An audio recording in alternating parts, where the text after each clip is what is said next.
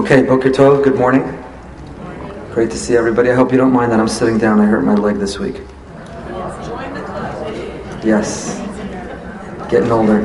Okay, I want to dedicate our learning this morning, tonight, and tomorrow are my beloved aunts, Yeratzait. So we'll dedicate our learning to Shendel Golda Bas Yehuda Leib, for whom one of my daughters is named. My beloved, feisty, wonderful aunt who uh, we miss. So our learning should be in her memory. Uh, this week we have the privilege of reading Parshas Vayakel. And when you read Parshas Vayakel, if you feel a sense of deja vu, it's very understandable because we have all just been there before.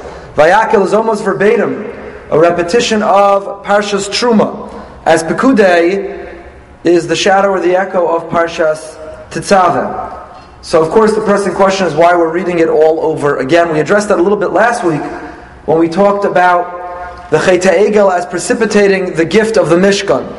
That the Mishkan was not in a vacuum, it's not that God decided out of nowhere to create a home for himself, but rather the idea was the Mishkan was the response, the validation of the very human and the very authentic need to have something tangible with which to connect to Hashem.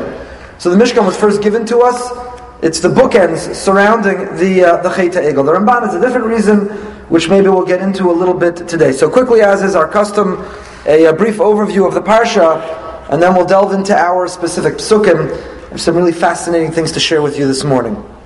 So our parsha begins with a reference to the observance of Shabbos. Yet again, we keep saying Shabbos and the Mishkan go together, and we know we derive the laws of Shabbos from that which we practiced in building the Mishkan. There are 39 categories of creative labor. We'll get into this also momentarily. But how did our rabbis know? The Torah is ambiguous. We'll see in a moment. It only tells us one of the malachas. How did we know the other 38? How did we know what was forbidden on Shabbos? How did we know? So, of course, we derive it from the Mishkan, and we learn that from our parsha. Whatever went into the building of the Mishkan was deemed a creative labor. In other words, it's only valuable if it can be used in Avodah HaKodesh. That which was used in creating spiritual space in this world is deemed meaningful enough to have to refrain from it in order to be able to rest on Shabbos. There's a very interesting Rav Asher Weiss Shlita, who was with us recently, the Minchas Asher. He uh, gave a shir on Shabbos afternoon. His position, which is very unique, is that the rabbis had actually worked backwards. He quoted a Yerushalmi, a Talmud Yerushalmi, that First, the rabbis intuited what was considered forbidden on Shabbos. How do you preserve the spirit of Shabbos? And once we knew something was forbidden, then we can go through the exercise of figuring out exactly which bucket to place it in, which of the 39 acts of creative labor. So, for example, Rav Asher Weiss has a very strict opinion, whereas most people see some forms of electricity as being only rabbinically forbidden, Rav Asher Weiss sees it as biblically forbidden. He sees it as falling under the general, generic umbrella of protecting the sanctity and the spirit of, of Shabbos. So again, that's learned from the beginning of our parsha. Yet again, we see the juxtaposition of Shabbos and the Mishkan. And then we go back in time. We have the call that, similar to the beginning of Parshas Truma, Kechume Itchem Truma, go take from yourselves a gift we spoke at length the difference between taking versus giving, and the idea that with every gift we are really receiving. And then we go through the detailed ingredients, materials for the building of the Mishkan, the dimensions, the architectural plans of the Mishkan. We have the selection of Bitzalel, and again, he is endowed in last week's parsha already with his divine wisdom, Aruach Hashem, Chachma, Bina, and Das. He has Chabad. Bitzalel is the first Chabadniker, and. Uh, and then the Torah goes on. We have the work begins, the building of the curtains, the cover, and the partitions. If you look in your stone chumash and you flip the pages, you see even Rashi had nothing to say because he covered it all. Parashas Truma Vayaka really is a repetition. The making of the Aron, the making of the cover of the Aron, the Shulchan, the Menorah, the uh, the Mizbeach for the Ketores, and the uh, Kior. It's interesting. The Kior now appears with the other kelim. Parshas Truma did not include the Kior the wash basin. It only appeared in Parshas Kisisa last week, two weeks after Truma. But yet here in Vayaka, when we repeat, now the kior is included, one would have to examine why. We have the making of the courtyard, and we have the partitions of the courtyard. We've discussed a lot of this in the uh, in the past. Okay, that is an overview of Parshas Vayakel, the redundancy of what is going on over here. The Aron, by the way, previous year, I think last year, we gave a shir It's interesting to listen online if you'd like. Where is the Aron today? Here we have the detailed description of the building of the Aron. We know the Aron did not appear in the second temple. It was already hidden between the first and second temples. Second temple was somewhat diminished spiritually. It was inferior because of it. So where is that Aron today? We know where uh, Raiders of the Lost Ark would like us to believe the Aron is today. But it'll be fascinating to know that it's not clear cut, and there is a lot of conjecture, ranging from some of the most bizarre places. Um, so if you want to, you could listen online. There's source sheets for that. But we go back to the beginning of the parsha. That's what I want to start with today, all the way back in the beginning of the parsha. Vayakel Moshe. Vayaka Moshe, uh, we're on page uh, 516 in the ArtScroll Stone Chumash, page 516. Vayaka Moshe es kodas b'nei Yisrael vayomer alehem, Eile hadvarim asher tziva Hashem la'asos osam. Moshe assembles, Moshe gathers the entire assembly, all of the Jewish people, and he says to them, These are the things that Hashem has commanded to do them. Eile hadvarim, these are the things that God commanded, la'asos osam, to do them. Okay, there's so much to talk about even here, just on this opening, just on this opening uh, pasuk. Let's start with this. We're about to get into the laws of Shabbos. What is it that he teaches them? Let's keep reading for a second. Sheshes yamim te'asem. Six days do work. The seventh day is holy, is sacred. It's a day of rest for God. You must. Whoever does work, creative labor on that day, it's a capital crime. You're put to death. And now we're given that one, that one act of creative labor explicitly. You may not ignite a fire in your dwelling. The Yom HaShabbos on Shabbos day. What is Shabbos doing here? What is Shabbos doing here? Why can't we get on with the repetition of the malach of the Mishkan? What is Shabbos doing here? So look at the Baal HaTurim. If you have your Mikros Gedolos, look at the Baal HaTurim. Baal HaTurim is written by Rav Yaakov ben Asher, the son of the Rosh, who appears in the back of our Gemara, known as the Baal Haturim, because he also wrote the Tur, the four columns, which made the, the, uh, make up the predecessor of the Shulchan Aruch. So he writes the following, Vayakel. Ksiv La'el, at the end of last week's parsha, we make the mistake of viewing the parshios in isolation, in a vacuum. Rather than recognizing them in succession, seeing the parsha as a continuation of the parsha before. But if you recall, what happened at the end of last week's parsha? What was the very end of last week's parsha? Moshe descends from the mountain, and Moshe looks a little bit different. Torah describes Vine karan or panav. It's not a spray tan that he has, but he's got but he's got this light that emanates, that radiates from him.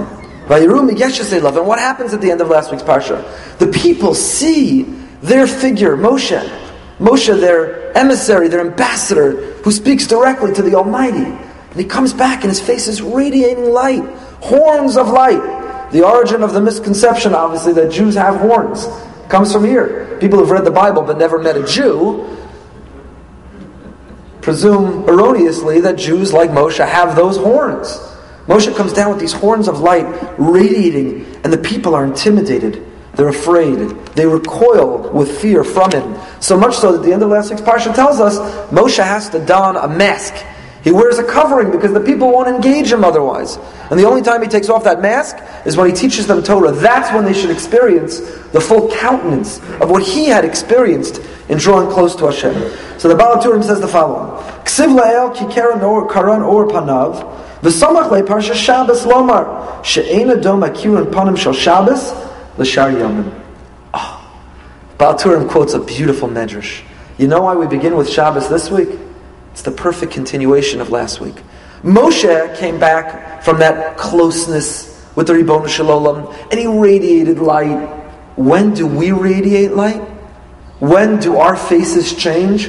When do we relax and have serenity and tranquility and pursue spirituality? When can we achieve that radiated light? Shabbos. She'en adom akirun panim Shabbos l'shar yamim. You cannot compare our face on Shabbos to other days. All week long, we're filled with angst and anxiety and stress, and we're running and we have to go and we have to do. Shabbos comes, and we're overwhelmed, we're overcome with a sense of serenity. What a beautiful, beautiful Baal HaTurim quoting the Medrash. So I want to take it a step further and tell you something amazing. You know, there's a halacha, the Gemara in Ksubas on Daf Ches tells us, there's a halacha, that if a couple get married, if a couple get married, we know that for seven days following that wedding, we recite Sheva Brachas. Is Sheva Brachas an obligation? It's a misconception. People feel you have to make Sheva Brachas. When I got married, everybody had Sheva Brachas all seven nights. You didn't get off. It was exhausting for everybody. It was wonderful. It was celebratory, but it was uh, a little bit burdensome. It was, it was exhausting. Today it's become a minhag already. Young couples, they take a night or two off. So the millennial generation, by the way, they need a night or two off from other people serving them and waiting on them hand and foot. There was an article in the Washington Times last week I reserve the right to use this in a drasha. But there was an article in the Washington Times that showed that cereal sales is down 30%. I mentioned this last week. 30, cereal sales is down 30%. Why is cereal sales down 30%? So the cereal companies did an analysis and they found that millennials don't eat cereal because it would require you to wash the bowl afterwards. It's an inconvenient food because you have to wash the bowl afterwards. Okay.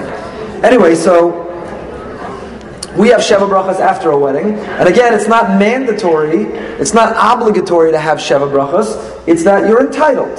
What's the circumstances? If you gather with the bride and groom within seven days of when they got married, and now here's the kicker. Who needs to be there in order to enable or to allow Sheva Brachas to be recited? You need Panim Chadash. Okay, you've all made a few weddings. You need Panim Chadashos. You need someone new who wasn't at the wedding. And if there's a presence of, and it's a debate, do you need one person? Do you need two people? Men, women? Do children qualify? Do they need to? Uh, there's a big machlokas. What were they at the wedding for? What were they at the wedding for? In order to be, or what were they not at the wedding for? I should say, in order to be eligible to be panim chadashas to entitle you to recite sheva brachas. So here we have a big machlokas. The Rambam, the Rambam says panim chadashas is someone Someone who was not at the, did not hear the chuppah. If you were not at the chuppah, you came late to the wedding, and you only made it for the meal, you're eligible to still be panim chadashas to enable sheva brachas the rest of the week. That's the opinion of the Rambam. The Rosh, however, and the Tur disagree, and they say if you missed, they say it's the opposite. If you were at the uh, if you're at the chuppah, but you missed the meal, you're eligible to be at the Sheva Brachas, you're still considered Panim Chadashas. In other words, they debate what is the criteria that turns you into a Panim Chadashas. What makes you someone new who has not yet participated in the wedding? Somebody who didn't wasn't at the chuppah, or somebody who wasn't at the meal. So the Steipler Gaon, Rav uh, Kanievsky, father of Rav Chaim Kanievsky, one of our Gedolim today, the great Steipler Gaon, the Kehillas Yaakov, in his uh, in his Sefer on Ksubas, in Simon Vav, he has a whole essay, Binyan Paru Chadashos Lagabe Birchos Chesam. And he wants to say that the Rambam and the Rosh are disagreeing about for whom do you need Panim Chadashos? Is it that when you have new people who weren't at the wedding, so now the bride and groom have renewed sense of joy? It's as if the wedding is all over again for them. There's new people there who weren't with them yet. So now they are as excited as they were previously. Or is it new? Or is it no? The Panim Chadashos, those new people who have not yet heard the Birchas Chasanim. You know, the Sheva Brachas really are incumbent on the Tzibur. It's on the Kehillah, it's on the assembly. It's on those who are gathered, their Birchas HaShevach, their blessings of praise. You're praising God, you're praising and blessing this young couple. So it falls on those who are gathered to give those blessings. So maybe the Panim Chadashas is that those who are who miss the chuppah now have an obligation to offer those blessings. And the Steipler says that's the machlokas between the Rambam and the Rosh. Is Panim Chadashas a din in the Chasan and Kala, their joy, or is Panim Chadashas a din in the attendees of the Sheva Brachas? And now, since they have not yet recited these blessings of praise, now is their opportunity, and that's why you have the difference of what's the machayev. Is it that if you are at the chuppah but you missed the meal, you could still be panim chadashos? Or no, you were missed the chuppah but you were at the meal, then you could be panim chadashos. He explains that's the nature. Tosfos in Ksubas, you'll see where I'm getting in a second. You're asking, what does this have to do with the parsha? Tosfos, there in Ksubas, Tosfos says, Shabbos is panim chadashos. When you make Sheva Brachas on Shabbos, you don't have to worry, did we invite someone who wasn't at the wedding? By the way, it's always complicated who you're going to invite who wasn't at the wedding. If you're so close to invite them for Sheva Brachas, why didn't you invite them for the wedding? And don't worry, because that's exactly what they think when they get the invitation to your Sheva Brachas. I'm good enough to be the Panim Chadasha, so you could say Sheva Brachas, but I didn't make the cut for the wedding. So you have to find someone who was invited to the wedding but couldn't make it. So Tosfos says that Panim Chadashos, Shabbos is Panim Chadashos. It's Tosfos Ksubas. Shabbos is Panim Chadashos, so you don't need anyone new. Even if everyone at that meal was already at the wedding for both the chuppah and the meal, still Shabbos qualifies as Panim Chadashos. What does it mean for Shabbos to qualify as Panim Chadashos? So traditionally, Tosfos is understood to mean that Shabbos brings you joy. Shabbos brings you joy. If the whole essence, right, Tosfos is Lashita, so Tosfos is of the opinion that the reason you need Panim Chadashos in order to be able to recite Sheva Brachos is the Chassan and Kala have to renew their sense of joy. They have to feel the same sense of Simcha. It's the wedding all over again. So if a new person can provide that joy for them during the week, Shabbos can provide that joy for them on Shabbos. So it's Shabbos. Everybody loves Shabbos. Shabbos is the greatest. So Shabbos gives joy to a chassan and kala that enables them, entitles them to recite panim chadashos. But I saw a fantastic explanation in the Menachem Tzion, Menachem Ben Zion Sachs. I love to quote him, not only because his grandson and great grandchildren are members of our shul, but he has phenomenal divrei Torah. Menachem Zion, in his commentary on Bereshis, in his commentary on when it says Vayavarach Elokim es Yom when he's talking about Shabbos itself, he says you know what the pshat that Shabbos is Panim Chadashas? You know what it means that Shabbos is that new face? Not that the joy of this esoteric concept called Shabbos gives you joy. It's that on Shabbos, we all have Panim Chadashas. So even the people who were at the wedding, their Vachadika Panim was at the wedding. Their weekday face was at the wedding. But their Shabbos face, oh, it's brand new. You put on your Shabbos clothing, you take your Shabbos shower, shave, you get ready, you light the candles, you bring in the light of Shabbos, the peace, the serenity, the calm, the joy. It's not that Shabbos, the concept, the time, brings Panim Chadashos. He suggests that Shabbos mahapich Panim Atikus lePanim Chadashos. Shabbos transforms our old face into a new face. Shabbos, and that's what he says the Pshat is, when we sing every Friday night, with Shlomo Alkabetz in his fantastic piyut. What do we sing every Friday night in Kabbalah Shabbos? Lechadodi. And what do we say? Lechadodi lekras kala. Come, my beloved, to greet the queen. Pnei Shabbos nekabla. Let's go receive our Pnei Shabbos. So what does that mean? Let's go receive our Pnei Shabbos. You only sing it every Friday night. What does it mean?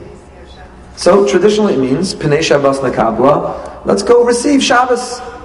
Let's go receive Shabbos for Shlomo Alkabetz, the great Kabbalist in Tzfat. Used to go out, the students of the Ari, they'd go out into the mountains, they'd see the sunset, they would be draped in a talus, and they would literally welcome the Shabbos queen. And that's what we do every Friday night. We sing Lechadodi. We are welcoming the Shabbos queen. It says the Menachem Tzion, no, that's not what it means. Pnei Shabbos Nekabla means, let's put on our Shabbos face. Pnei, the face of Shabbos, Nekabla, let's go receive, go put on your Shabbos. Take off that Fabisana, worried, anxious, angry, stressed, resentful. Take off that vachadika face and put on that Shabbos, that Pnei Shabbos, Nikabla. Go put on that wonderful, wonderful Shabbos face. So that's a great shot of the Menachem Tzion, of Menachem Ben Zion Zaks. He explains the Tosfos. What does it mean, Panim Chadashos? When you make Sheva Brachas and Shabbos, you don't need anyone new. Shabbos is the Panim Chadashos. What, this esoteric time called Kashabbos? No! The Panim, every one of us. The family members of the bride and groom. The guests who've already been at the wedding. They've been at Sheva Brachas every night already. But the Sheva Brachas of Shabbos are altogether different. They have their Panim Chadashos. Pnei Shabbos Makabla, we put on our Shabbos face on Friday night. We transform ourselves. We are different. We are transformed on Shabbos. The Rav, Rabbi Soloveitchik, I wish I had the quote here. Soloveitchik told the story of Majid Shtibel in his hometown when he was a child that he would go into towards the end of Shabbos looking for a Marav Minyan. And they were still at Shal and they were still singing and singing this kind, singing that, telling it Dvar Torah, and it was way past the time that Shabbos ended. So he saw this chassid, and at first he started asking the chassid, "New one is Marav." So the chassid said to the Rav, as a young man, "No, you don't recognize me?" So the Rav describes, he writes so beautifully. Took a closer look at this man. And the man was a laborer, a water carrier all week. He was this poor man, this schlepper. He was disheveled and, and, and falling apart, wearing tattered clothing. And he looked at this man now. And though the man's bekisha, the Rav described, had holes in it and was dusty and old, but still, he didn't recognize the man.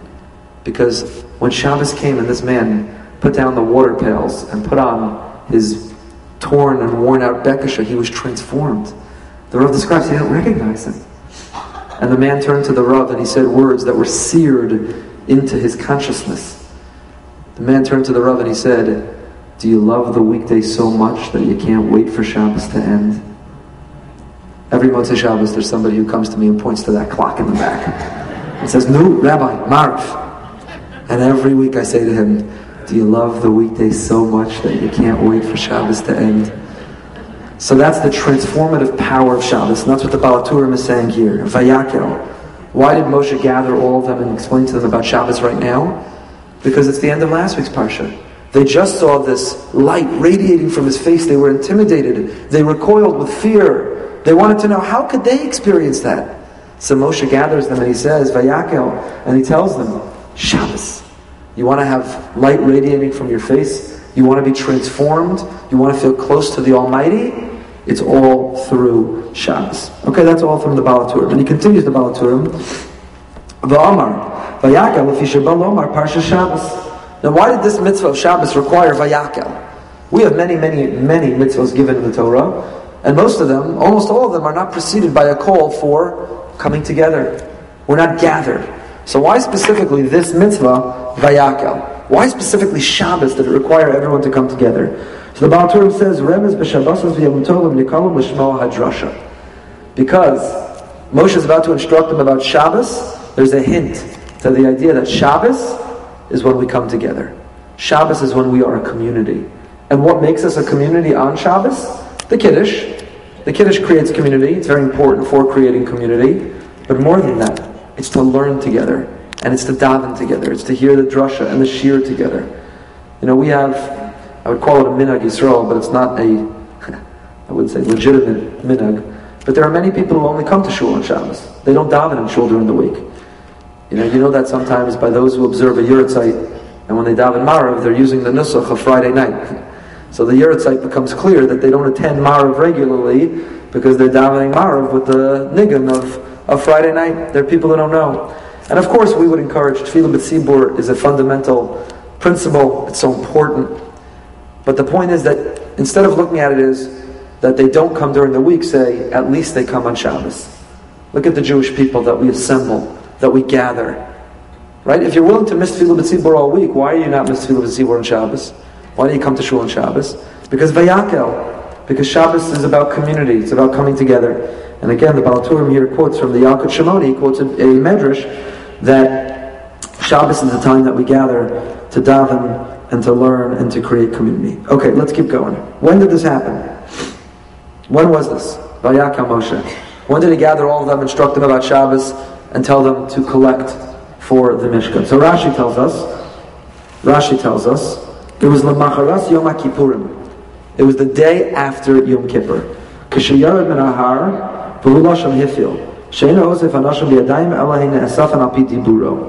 It's a passive language. He didn't actively gather them, they gathered based on his instruction. But Rashi tells us when did this happen? The day after Yom Kippur. Why did this happen the day after Yom Kippur? So remember that there's a fundamental debate, Rashi and the Ramban. Was the Torah written chronologically or thematically? Yesh Torah, Torah. So Rashi is of the opinion that ain muktam Torah, that things were out of order. And if we go back now and we realize that Truma and Tetzaveh didn't happen till after Kisisa. So put Truma and Tetzaveh aside for a moment. Imagine we never read them. And if we were reading the Torah chronologically, we would have read about the Chet Egel, we would have read of the sin of the golden calf, and only now, in response to that, would we be reading about, about the Mishkan. If you look in the back, probably not most of the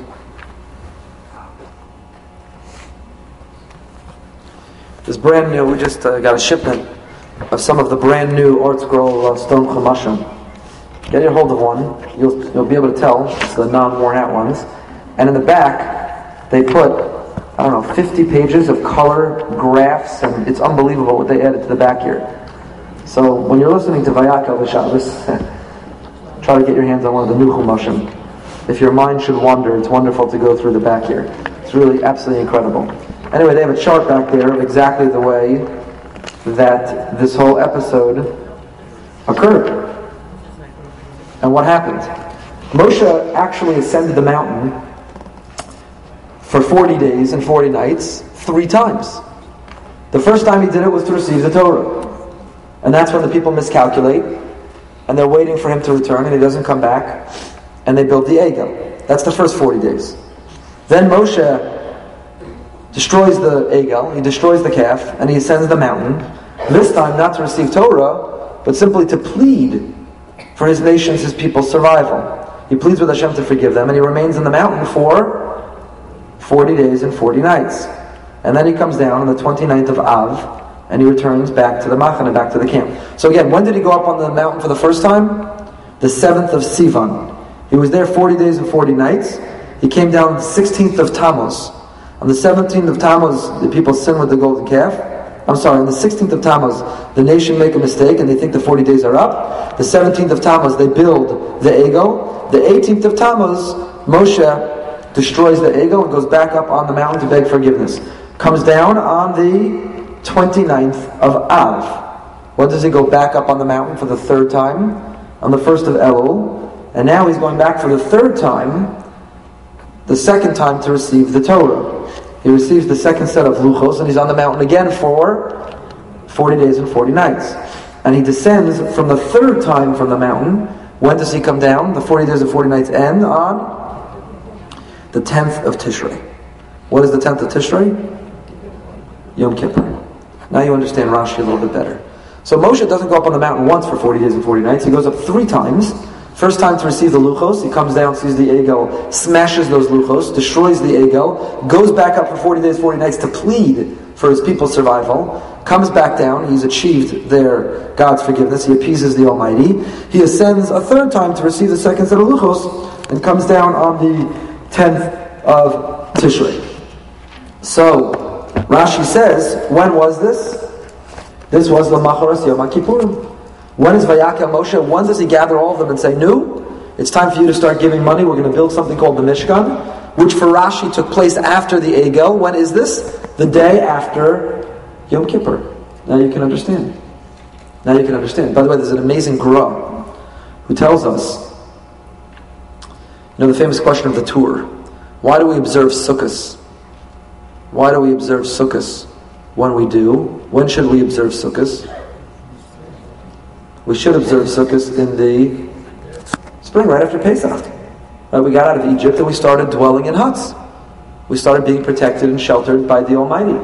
So we should start, we should observe Sukkot, whether it's the Anani Kavod or Sukkos Mamish, whether it's because we received the divine protection of the clouds, or because we dwelled in Sukkot. So again, historically, the appropriate time, seasonally, to celebrate Sukkot would have been in the in the spring, right after Pesach. There's a famous question of the Tur, and he answers famously, because if you observe Sukkot then, you go sit outside in your gazebo, you go sit outside in your uh, hut, you go sit outside in your, what do they call that?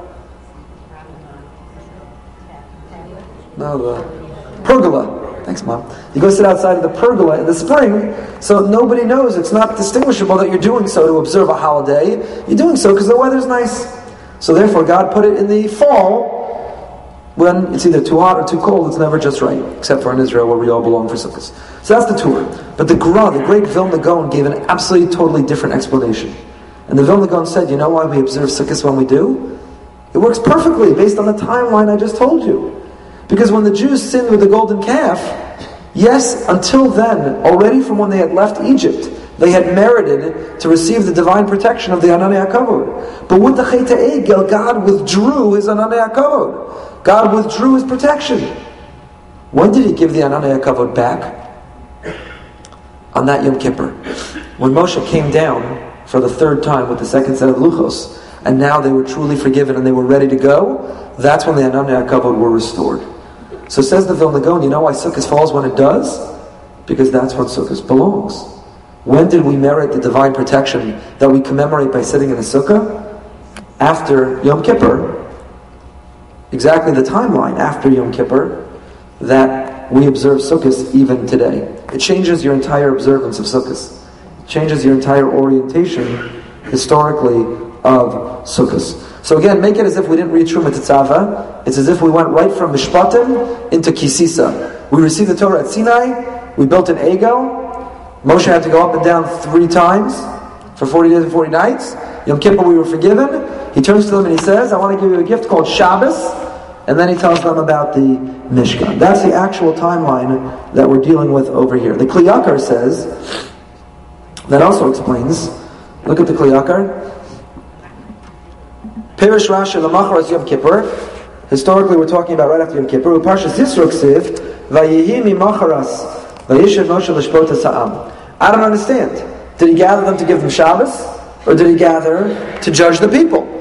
Because none of you raised your hand and were bothered that a few weeks ago we read Parshas Yisro. And when we read Parshas Yisro a few weeks ago, how did Yisro begin over there? Rashi tells us there. When did Yisro come to criticize his son-in-law? It's always a good time to criticize your son-in-law. When did Rashi, when did Yisro come and offer his unsolicited advice to his son-in-law Moshe? When was that? Said Rashi there, So says the Kli Yakar, I don't get it.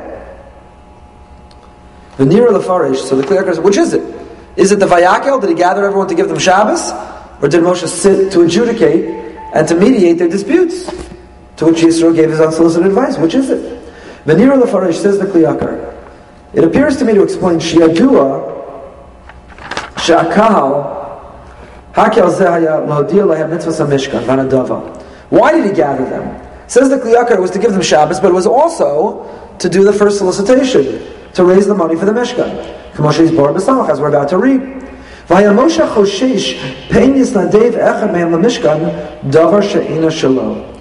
Moshe is about to do it. Picture this. This is the Kli Yakar's interpretation. Moshe is about to do an appeal. He's about to do a campaign, a capital campaign. And before he launches the capital campaign, listen to what's on Moshe's mind. Before he launches the capital campaign, he says, I'm nervous. What if someone makes a pledge or a gift from stolen money? from money which isn't really theirs. from money they are withholding from someone else, or that belongs to someone else. So therefore, Moshe choshesh penis nadev echamem lemishkan davar she'ena shalo, v'hu choshesh choshesh ki sabedin. And it could be erroneously. Maybe you're in a dispute, you don't even know it. Someone has a claim on you and you don't even realize it. So you're going to donate your money thinking it belongs to you, and meanwhile, someone else believes it belongs to them.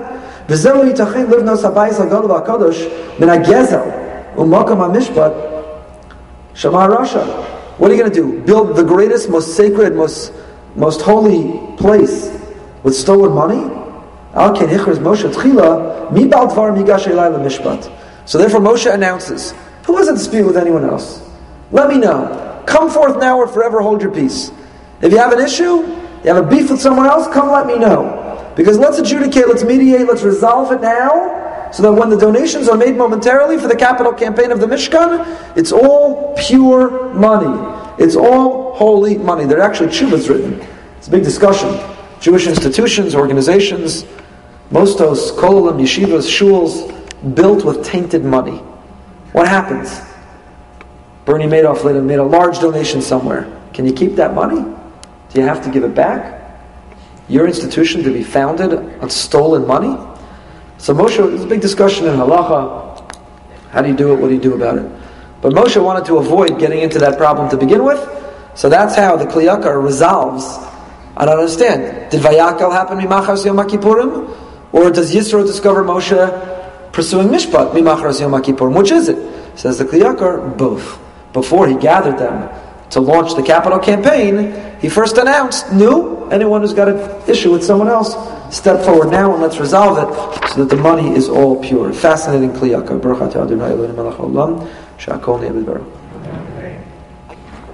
Okay, let's keep going.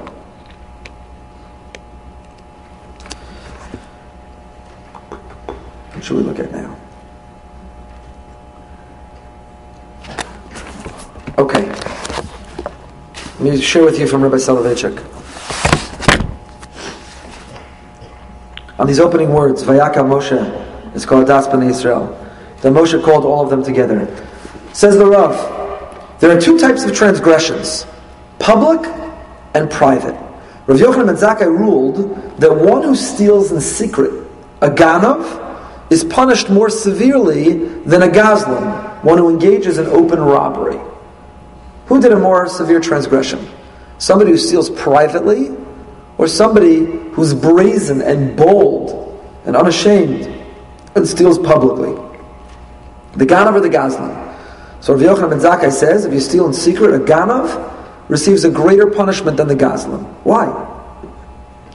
Because a gazlan is not hypocritical about his ethics. He fears neither God nor human beings. However, while a ganav fears human beings, he does not fear God. The behavior of the ganav is therefore more offensive to God than that of the gazlan. If you steal in private, you're just afraid of people, not God. If you steal in public, you're equally unafraid of everyone. So the Rav continues. This is not the case when it comes to violation of Shabbos. One who violates Shabbos publicly denies the creation and the Creator. While violating Shabbos in private does not involve heresy, since by definition testimony is a public declaration. By publicly observing the Shabbos, one testifies to God's creation of and sovereignty over the world. A Jew publicly desecrates the Shabbos, testifies in effect that the world created itself. Therefore, the act of desecration is tantamount to apostasy. There's a fundamental principle in Judaism. A machal Shabbos b'far is ki'ilu kofer b'chol Torah kula. A person who violates Shabbos publicly is if they deny the authenticity of Torah, you deny God's existence. You are an apostate. And says the Rav, this is hinted to in our opening words. Vayakel, as called Adas B'nai Israel. You know, the Jewish people are referred to in many different ways. B'nai Israel, Knesset Israel, Adas Israel. What are the others?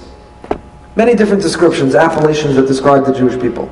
But here says the Rav, specifically, the word Eidah is chosen. The word Eidah, of which Adas is the construct form, comes from the word Aid, which means witness. Moshe assembled the entire nation to teach them that the Jew is charged to act as a witness through keeping Shabbos. How do you function as Adas Ben Israel? When do you fulfill the mission of being Adim, testifying to God's existence? when you observe Shabbos. Keeping Shabbos is testimony to God's existence. Violating Shabbos and doing so publicly is heresy. It is denying. It is denying God's existence. So that was true for many, many generations. And the halacha was consistent with that statement. By the way, this is what we do. On Friday night, if you miss Vayichulu, right after the Amida, what happens if you miss, you're still davening your long Amida, you have a lot of kavana. So you miss the chazan and the community together say Vayichulu. So some have the minhag to do what? To find someone else near them and say, would you recite Vayichulu with me? Where did that minhag come from? Where's that custom from? Because what is Vayichulu? It's the paragraph about Shabbos. And through observing Shabbos, we are testifying to God's existence, that God created the world in six days and rested on the seventh. When you offer testimony, do you do it alone, singularly? How is testimony offered or proffered? Testimony is given in a pair. So therefore, there's a custom that you find a second person, you say Vayichulu with them, and through that recitation of Vayichulu, you are offering testimony to God. The Chazon Ish said it's unnecessary. Chazon Ish didn't like that custom. And what was his evidence? He said, this is a nice idea that you're offering testimony, but when you say Vayichulu, you're not literally offering testimony that you need to find a second person. And what was the Chazon Ish's evidence? When do we say Vayichulu? What time of day? We say it at night. Can you give testimony at night? No. So clearly it's not real testimony. It's symbolic. It's a gesture of testimony. Chazon Ish said you need not find a second person, even if you had that long Shmona Esrei. But we offer Eidos. The Rav says in our observance of Shabbos is testimony. By the way, if you consider for a moment, does anyone know of anyone in the world that doesn't observe a seven day week? Seven is an odd number, literally, and it's a peculiar number. It's a peculiar unit of time. But implicit within entire civilization's structure of our week is testimony to God's existence. Where did it come from that the entire world would observe a seven day week? it's not a number that's worth using for a lot of reasons. It's already been written about extensively. That the world's usage of a seven day week is an implicit testimony to God's existence. That's consistent with this theme. Adas b'nei Yisrael. Edus b'nei Yisrael. It's an extension of our lives. We introduced the concept of Sabbath to the, to the world, of Shabbos to the world. The world didn't know about Shabbos till we introduced it. And now they've, some have kept it on the same day as us, some have moved it to another day. But the institution of a concept of Shabbos in a seven day week is ours. That's the testimony that we offered to the world. So the Rav writes, and this is based on Allah, Gemara is the Rambam Shulchan Aruch codify, Machal Shabbos b'farhesia, somebody who violates Shabbos publicly, is kofar b'chol Torah kula. He's a kofar be'ikr. They deny the very existence of God and the creation of the world, and they are written out of the Jewish community. The halacha is somebody who observes Shabbos, who violates Shabbos publicly, cannot get an aliyah, can't count in a minyan. Their testimony is not accepted. That was the halacha for thousands of years and things changed. Already in the 18th, the 19th century, the Binyan Tzion of Yaakov Ettlinger, the Binyan Tzion, those of you who knew Hannah Wagner, she was a great granddaughter of the Binyan Tzion of Yaakov Ettlinger. So Yaakov Ettlinger in Tshuva, Simachav Gimel, writes.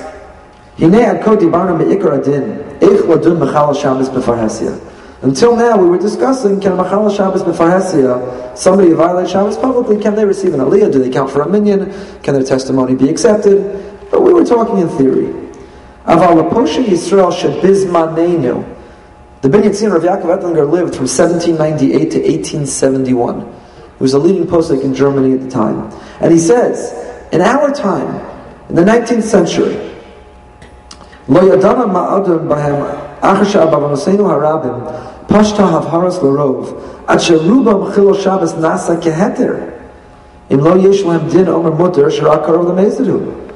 He says, you know, once upon a time, the community structure kept people observing Shabbos. We lived in a ghetto. We lived insular, insulated lives. Somebody who was Machal Shabbos B'Faresia was making a statement of heresy. It was an act of rebelliousness in an insular Jewish community in which everyone was scrupulous about Shabbos, for someone to boldly and brazenly stand up and violate Shabbos, it was a statement of rebellion. And therefore, we treated them, we reciprocated their rebelliousness. You want to be rebellious? That's fine, you're out. You're not in a minute, you can't get an aliyah, your testimony can't be accepted. And we're not interested in your marrying our children. That was the position when you have publicly exercised yourself from the community excised yourself from the community.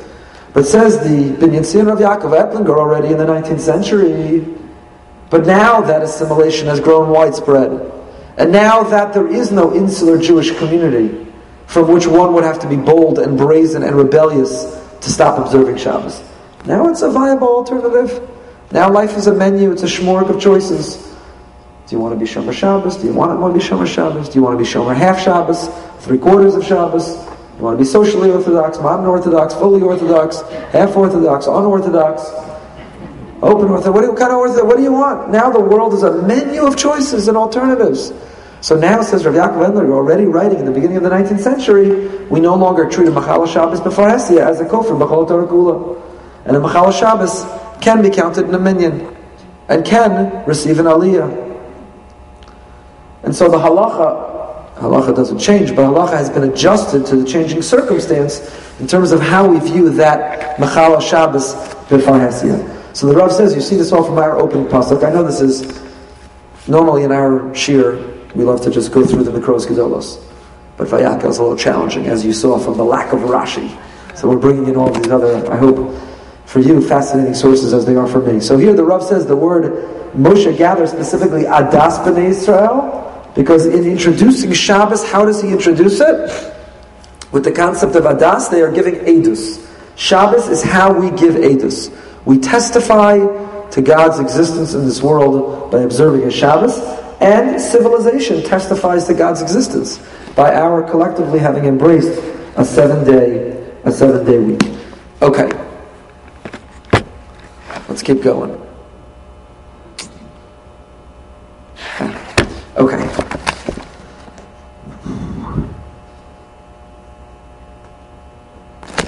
Let's look at the Ramban. The Ramban. The Ramban, unlike Rashi, feels that this is written in order. So why did you have Truma Tetzava, then the Egel, and now we have Ayaka Pakude all over again? If the Mishkan was really given before the Egel ever occurred, why do we need to repeat it? Why does it have to be given all over again? So the Ramban writes, you have it in Pasuk Aleph. The Ramban writes, oh, give me a tissue. Sorry.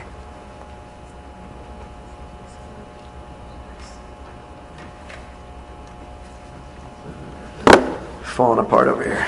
An old man. Old man. The Ramban writes, ha'anashim the reason he included everyone, why was everyone gathered for this? We already asked. We don't gather everyone before every mitzvah. What's so special about this mitzvah? So the Ramban says the reason is because everyone was to be included in the opportunity to give.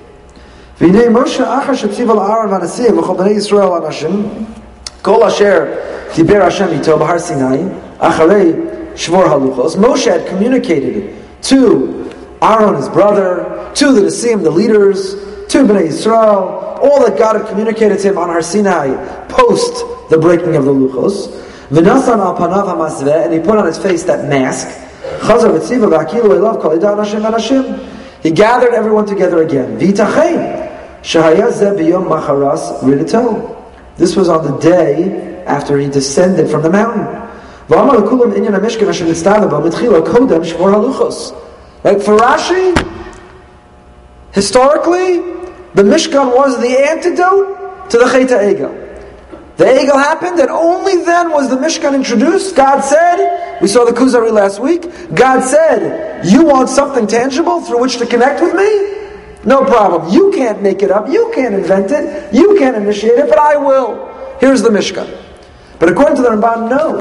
The Mishkan was given before the Egel ever happened. So why is it repeated here? כיוון שנפרץ עליהם הקדוש ברוך הוא ונשא מהלוכו שניוס וקרס עמו בריז חדשה שילך השם בקרבם הנה חזרו לקדמוסם ולאהבס כלודוסם Because God wants the people to know, what a powerful view, that since they've reconciled, now that he's been appeased, they can go back to the way it was. There is no residual impact. God does not bear a grudge.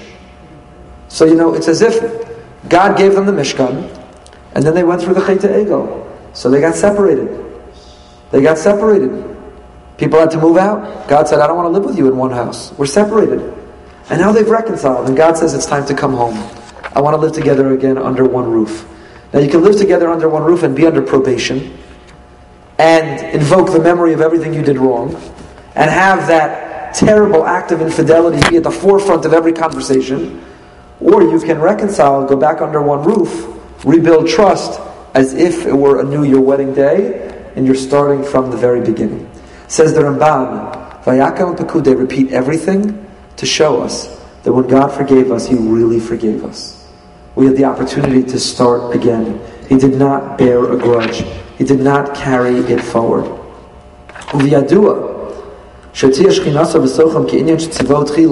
They should know that God would dwell among them with the same intensity that He did originally.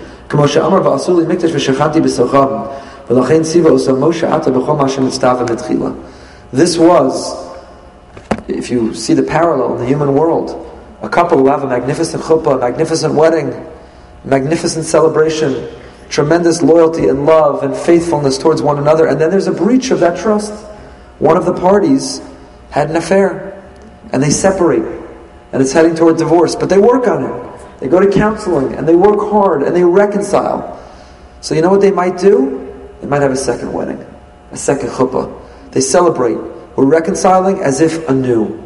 Transformed ourselves to begin again. It's a very beautiful image because this is actually what we achieve every Yom Kippur. Again, if our Yom Kippur is modeled after this transgression and our opportunity to come back and second chances, that's what we achieve as well. God grants us something that most human beings are incapable of.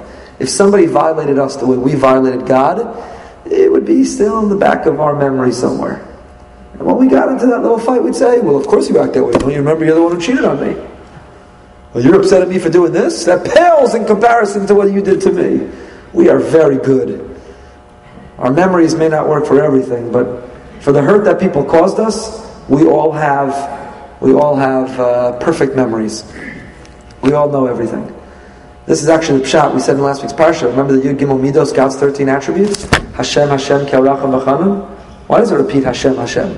There's a big risk in repeating Hashem, Hashem. One can make the mistake of thinking we believe in multiple gods. We only believe in one God, of course, monotheism. So why do we say Hashem, Hashem, Ke'aracham V'chanam? So the commentators all explain, based on the Gemara in Rosh Hashanah. Ani kodem achay, Tosfos there, the Gemara Rosh Hashanah. Why do we say Hashem, Hashem? I am God before the Chait, and I am the same God after the Chait. I am no different. I'm capable of loving you as if you never did that to me. And that's the height that we strive to achieve. Both when someone hurts us, if we truly forgive, we should seek to achieve the level of returning and restoring to where we were before. And from the perspective of the perpetrator, the forgiveness we seek to receive the trust that we seek to rebuild is to restore the relationship to where it once was. So the Ramban says, all of Ayake Pakude, this redundancy, this repetition, all of it is to communicate God's love for us. That we restored and we reset and we went back to where we were before and back to the factory settings. We restored it all the way back to the very beginning. So God gives it to us again, truma, as if we started all over again. Hashem, Hashem, kodem. God loves us, is so affectionate towards us, He's willing to be the same God before and the same God after the chet. Okay, let's keep going. You're going to love this one. Sheshes yamim ki'asem malacha. Six days you do work, shabbat. Six days do work, seventh day you rest. The Medrash Chazal saw something very important and powerful from here. What could the Torah have said?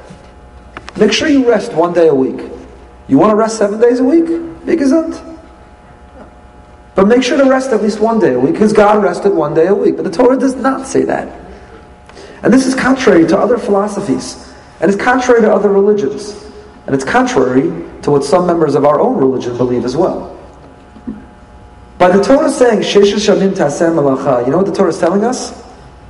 There is a value and a virtue to work. It's not just rest on the seventh day, and if you like, rest all seven days, but just make sure you rest one day. It said, don't rest more than one day. The seventh day is not a minimum, it's a maximum. It's not saying make sure to rest at least one day. It's saying only rest one day and the other six days there is a Torah mandate. We embrace the concept of work. To us, work is holy, work is sacred. You don't just emulate and imitate God when you rest because He rested. You also have to emulate and imitate God when you work, like He worked. He created. We have to create. This is explicit in the Medrash. Bereshis Rabbah Ayin Dalad Yud Beis. Says the Medrash. Rabbi Omar Chaviva Yamalacha Mischus Avos. Work, labor is more precious than ancestral merit. Sheschus Avos Yitzila Mamon Malacha Yitzila Nefashos. Schus Avos Yitzila Mamon. Schus Avos Yitzila Umalacha Yitzila Nefashos. The merit of our forefathers can save our money. That the merit of our work can save lives. So the Medrash says, you know what your greatest yichus is? Is not your yichus. It's what you create in your yichus going forward. Yichus is not only about your past, yichus is about the yichus you leave your children. So says the Medrash, Chaviva Malacha Mischus Avos. More beloved, more appreciated, of greater value is the work you do, the imprint you leave on the world. Don't be passive. Don't rest. Don't retire. You can't have Shabbos seven days a week. Enjoy golf, mahjong, tennis, an hour a day. But the rest of those hours, volunteer, create, learn, teach, do, lead. There's so much to accomplish and to achieve. Six days a week we work. This is what the mission of Pirkei Avos tells us in the second parak. Kol Torah she'eni mamalacha sofa v'tela v'goreres avom. Reb Gamliel taught us, Yafa Talmud Torah in derech eretz. Kol Torah she'eni mamalacha, sofa betela. If you have the Torah, but you don't have the six days of work, it's sofa betela b'goreres avam. It leads to sin. It's, it's, if, you are, if you're inactive, if you're passive, if you're not accomplishing, achieving, influencing, creating, then it leads to Avam. Sofa Betela. The Rambam writes this explicitly. In Hilchos Talmud Torah, the Rambam writes, anyone who comes to the conclusion that he should involve himself in Torah without doing work and derive his livelihood from charity, let me read it to you in the Hebrew.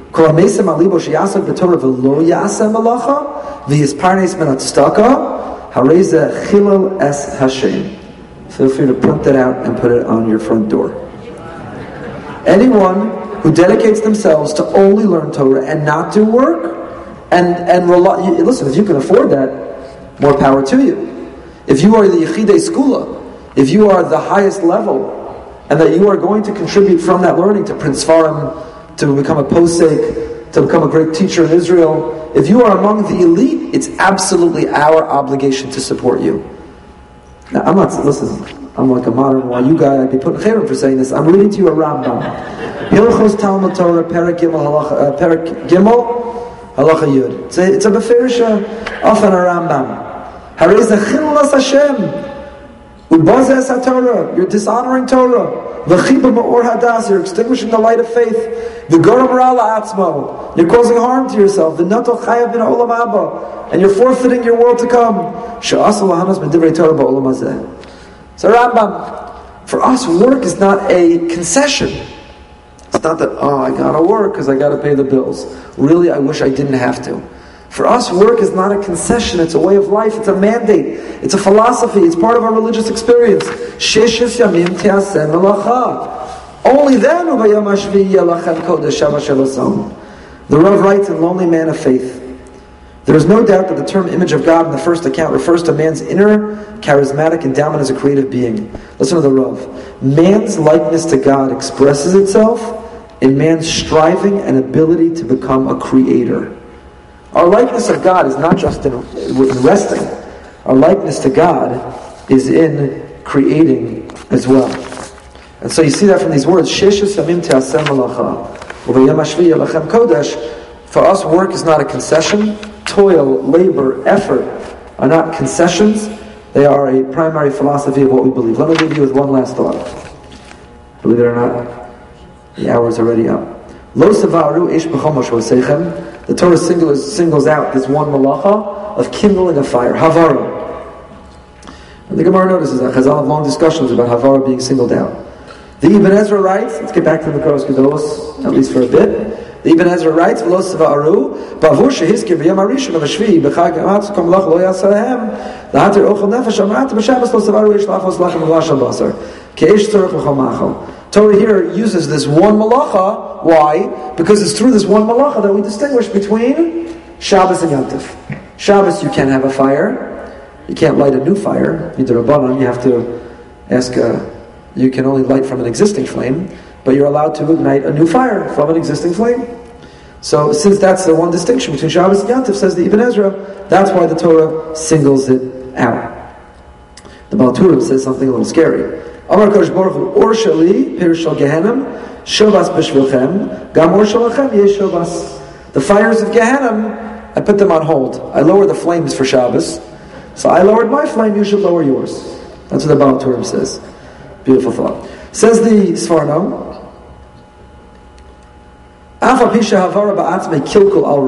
why did the Torah single out fire?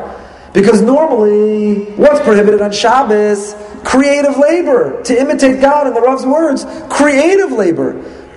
Right? It's a total misconception. Work is not what's forbidden on Shabbos. If you can walk to shul in Boca in August, you will schwitz much more than if you were to turn on a light. So why is it you can't turn on a light, but you can walk to shul in Boca in August? Because labor is not what's forbidden. Creative labor is what's forbidden. So says the Sforno, I might have thought Lighting a fire is not creative labor, it's destructive. Right? What's forbidden on Shabbos? Creating. When you destroy, kilkul, kilkul is only also midrabanan. Kilkul is not malachas machshavas. Creative labor has to be productive, creative, positive. If it's destructive, then it's not biblically, it's not part of malachas machshavas. So I might have thought fire is part of that kilkul. Says, says the Sforno, that's why the Torah has to tell me that the fire is singled out, because while fire can be destructive, it's also very constructive. It's a source of light, source of energy, source of warmth, and so on. But I want to tell you something very interesting. So fire is singled out here. Lo savaru ish bechol mosh vosechem. I've shared this with you before in the past, but I want to read it to you from the sources inside. You're not allowed to light a fire. This is what's singled out. So the tzdukim, those who historically only embraced the written Torah and rejected our oral tradition, they read this passage and they said, says you can't have a fire on Shabbos. So they would sit in the dark and eat cold food because they accept only the written Torah. And if you read verbatim the written Torah, it says you can't have a fire. So how could you have a light on? How could you have a fire burning? How could you have hot food? They would sit in the dark. So already going back to the time of the Baal HaMaor, already going back to the time of the Baal HaMaor of Zerachia Halevi of Gerona, he lived in the middle of the uh, 12th century. And he writes there was a Takanas Chachamim in his time, in the 12th century, the Baal HaMaor, a Takanas Chachamim on Shabbos to eat something hot. This is the origin of the minhag of cholent. You're laughing at me. This is the origin of cholent. Eating cholent on Shabbos is a mitzvah. Not dafka cholent. Any hot food. Cholent or green currant soup or chamin or wherever you come from, whatever your version. Although you should know that the word cholent is already used by the Or Zarua in the mid 1200s. In the mid 1200s, the Or Zarua already uses the word cholent. The idea that we have food that you leave on from before Shabbos until Shabbos day, who could only be heated by a fire which pre-existed and which was maintained. So the Baal HaMaor quotes a Takanas Chachamim that one should eat hot food. Why? Why eat hot food on Shabbos? So the Takanas Chachamim was in order, in order to affirm that you were not a min, in order to affirm that you weren't a heretic, that you weren't a Sadducee, a Tzeduki. The Sadducees and the Karayim, who only take the literal version of the written Torah, would sit in the dark and eat cold food. So how did you distinguish yourself? How did you identify that you were someone who embraced the rabbinic tradition of the Torah Sheba'al Peh? If you had hot food on Shabbos day, we know that you were somebody who believes in the Torah Sheba'al Peh. Because the only way for you to have hot food, hot food on Shabbos day is if you have a fire which you've maintained since before Shabbos. So you think I'm crazy, but you should know it's in Shulchan Aruch. Hilcha Shabbos Siman Reish Nun Zayin Seif Ches. At the very end, the Ramah writes, Mitzvah lahatman l'Shabbos k'dei sheyochal chamen b'Shabbos ki zeh v'onik Shabbos. There is a mitzvah to retain hot food from before Shabbos and eat it on Shabbos. V'chol mi she'en omamen b'divrei chachamim achilas b'Shabbos chayshin shem apikarasu. If you're invited for Shabbos lunch to someone's house and they don't serve anything hot, you gotta worry. They might be a Karaite. They might be a Sadducee. They might be a heretic. You gotta check them out. You gotta worry. So the Rama writes, and the Mishnah Brura amplifies this mitzvah. Mishnah Brura writes, we'll close with this. V'yameinu ba'avonoseinu harabim. Mishnah Brura. Everyone know the Mishnah Brura? The great uh, Chafetz Chaim, Yisrael Meir Kagan of Radin lived in the late 1800s, early 1900s. An amazing video came out last year. They discovered in some archives. Actually, to see the Chafetz Chaim walking was incredible. So writes the Chafetz Chaim already in Radin in Poland in the 20th century.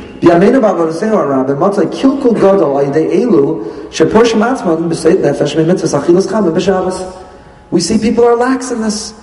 It's too hot out. I don't want to have hot food. It's too this. It's too that. We already see, says the Chafetz Chaim in Radin, that people are being lax. But it's a big mistake.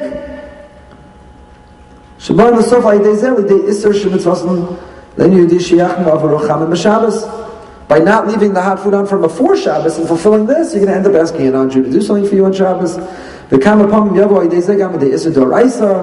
they're going to come to biblical prohibitions. How are you going to make tea if you didn't leave hot water up from before Shabbos? You didn't leave the hot water up, and now you're going to have to ask a non-Jew, could you make me tea? Could you make me coffee? That's amirah l'akum. You're going to do worse. You're going to violate Isuri Doraisa. He goes on and on. Over Amavar, Machab, Shashakli, Omen, Abishab, Ish, Mitzvahs, and so on. And therefore he says one should be scrupulous and careful in this observance. So again, we saw a lot here, Rashi and Ramban, Does this come before or after the Chet Egel? We saw why does Moshe assemble everybody? Because it's Adas, we're about to give testimony, and because they're all participating in the Mishkan. We saw that for us, Malacha, work is not a concession, it's actually a virtue, it's noble, it's a value, it's part of our value system. And finally, we saw those Savaru Eish. This was singled out because it's distinct from, it's one of the distinguishing factors between Shabbos and Yantif. And we affirm that we are rabbinic Jews, that we believe in the, in the uh, validity of the Torah Sheba'al Peh, by making sure so everyone go enjoy some delicious cholent this Shabbos. Again, I remind you, Rabbi Moskowitz's amazing shiur on Sefer Daniel continues now. And again, I encourage you to join us for Rabbi Krohn on Thursday night and Rav Shechter on Sunday morning. Have a great day.